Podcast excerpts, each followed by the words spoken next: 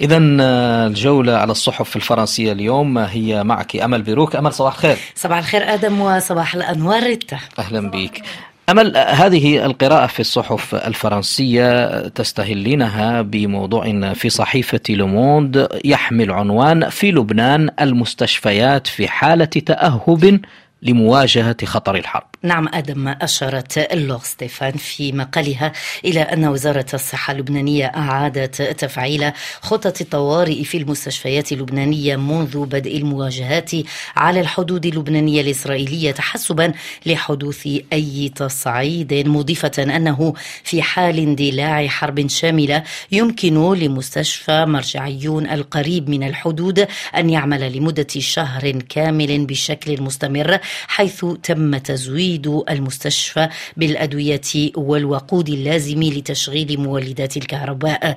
ويقدم الشركاء الدوليون في المجال الإنساني مثل اللجنة الدولية للصليب الأحمر ومنظمة الصحة العالمية التعزيزات اللازمة في هذا الصدد منذ بداية الحرب بين حماس وإسرائيل. وكيف يتم الاستعداد والتحضير هنا ولماذا؟ توضح ليتيسيا نموش منسقة اللجنة الدولية للصليب الأحمر في لبنان، توضح أن الأمر يتعلق بإعداد الفرق الطبية لحالات الطوارئ من خلال التدريب على تعلم كيفية إدارة تدفق الجرحى وزيادة المخزون في المستشفيات، حتى تتمكن هذه المستشفيات من التعامل مع الوضع. نحن في حالة تأهب مستمر، هذا ما قاله الدكتور سامر سعادة رئيس قسم الطوارئ في مستشفى حمود الخاص في صيدا لصحيفة لوموند. وعلى الرغم من عدم وصول أي جرحى من الحدود حتى الآن إلى هذا المستشفى، إلا أن مستشفى حمود مجهز ويمكن أن يستوعب الحالات الأكثر خطورة من جميع أنحاء الجنوب اللبنانية، نقرأ في صحيفة لوموند.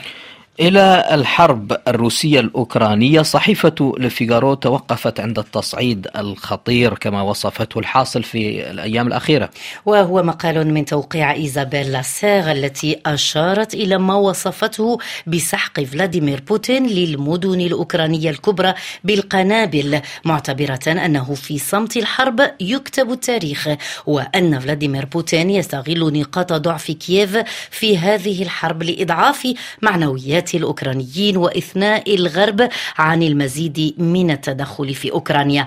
الكاتبة وحسب تعبيرها تقول إن استئناف القصف الروسي يهدف إلى زعزعة استقرار أوكرانيا، كما يحمل التصعيد العسكري أيضا رسالة بعث بها فلاديمير بوتين إلى حلفاء أوكرانيا الغربيين كطريقة للاحتفال بالعام الجديد من خلال التحذير من أن الكرملين لا ينوي وقف حربه، وأن هدف هذه الحرب هو تدمير أوكرانيا لكي تخضع لموسكو. نبقى مع لوفيغارو دائما. الصحيفة تساءلت في افتتاحيتها أمل، من يستطيع أن يوقف بوتين إذا انتصر في أوكرانيا؟ كتب باتريك سان بول في افتتاحية لوفيغارو كما ذكرت آدم أن الاستراتيجية الانتحارية حسب تعبيره التي ينتهجها الغرب قد تتسبب في هزيمة أوكرانيا، معتبرا أنه في حال انتصار موسكو في هذه الحرب سينقلب النظام العالمي رأسا على عقب. الكاتب أشار إلى أن فلاديمير بوتين بدأ العام بعرض كبير للألعاب النارية، هو طبعا تعبير مجازي، ويذكر القيصر الجديد العالم بكل شر أن أهدافه في أوكرانيا لن تتغير عام 2024. هناك شائعة غامضة تقول إن فلاديمير بوتين مستعد للتفاوض للحصول على مكاسبه حسب لوفيغارو، التي علقت أنه من الحماقة أن يثق الغرب بوعود زعيم الكرملين. ويتساءل كاتب المقال، من يستطيع إيقاف بوتين إذا انتصر؟ سيكون فوز بوتين نموذجا للصين وإيران ولجميع أعداء الديمقراطية الغربية حسب تعبير باتريك سان بول. صحيفة الأكروا نشرت ريبورتاج يسلط الضوء على المتطوعين الروس المؤيدين للحرب الذين يحشدون صفوفهم من أجل الوطن.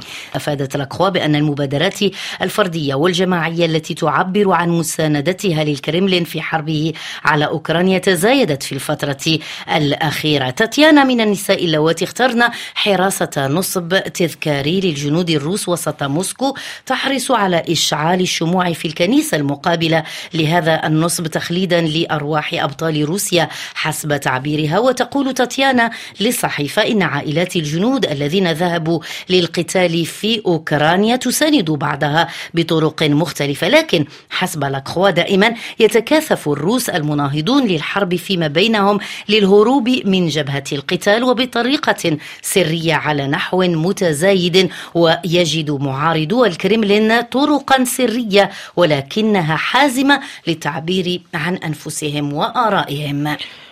ليبراسيون في صفحتها الأولى كتبت: كوبا النظام يهدي نفسه أزمة بمناسبة عيد ميلاده 65. في ريبورتاج من توقيع فلوران بروفو أوضح الكاتب أن التضخم وغلاء المعيشة والفقر وخطط التقشف غير المسبوقة وهجرة من استطاع من السكان بمختلف أعمارهم تغرق الدكتاتورية الشيوعية في الركود الاقتصادي، في الوقت الذي احتفلت فيه الثورة الكوبية بالذكرى 65 لتأسيسها في الأول من يناير كانون الثاني. وأضاف الكاتب أنه في خضم هذا السياق الاقتصادي والسياسي القاتل تشير التقديرات إلى أن ما بين 500 ألف و 700 ألف شخص غادروا الجزيرة خلال العامين الماضيين، وهذه موجة الهجرة الجماعية التي تفرغ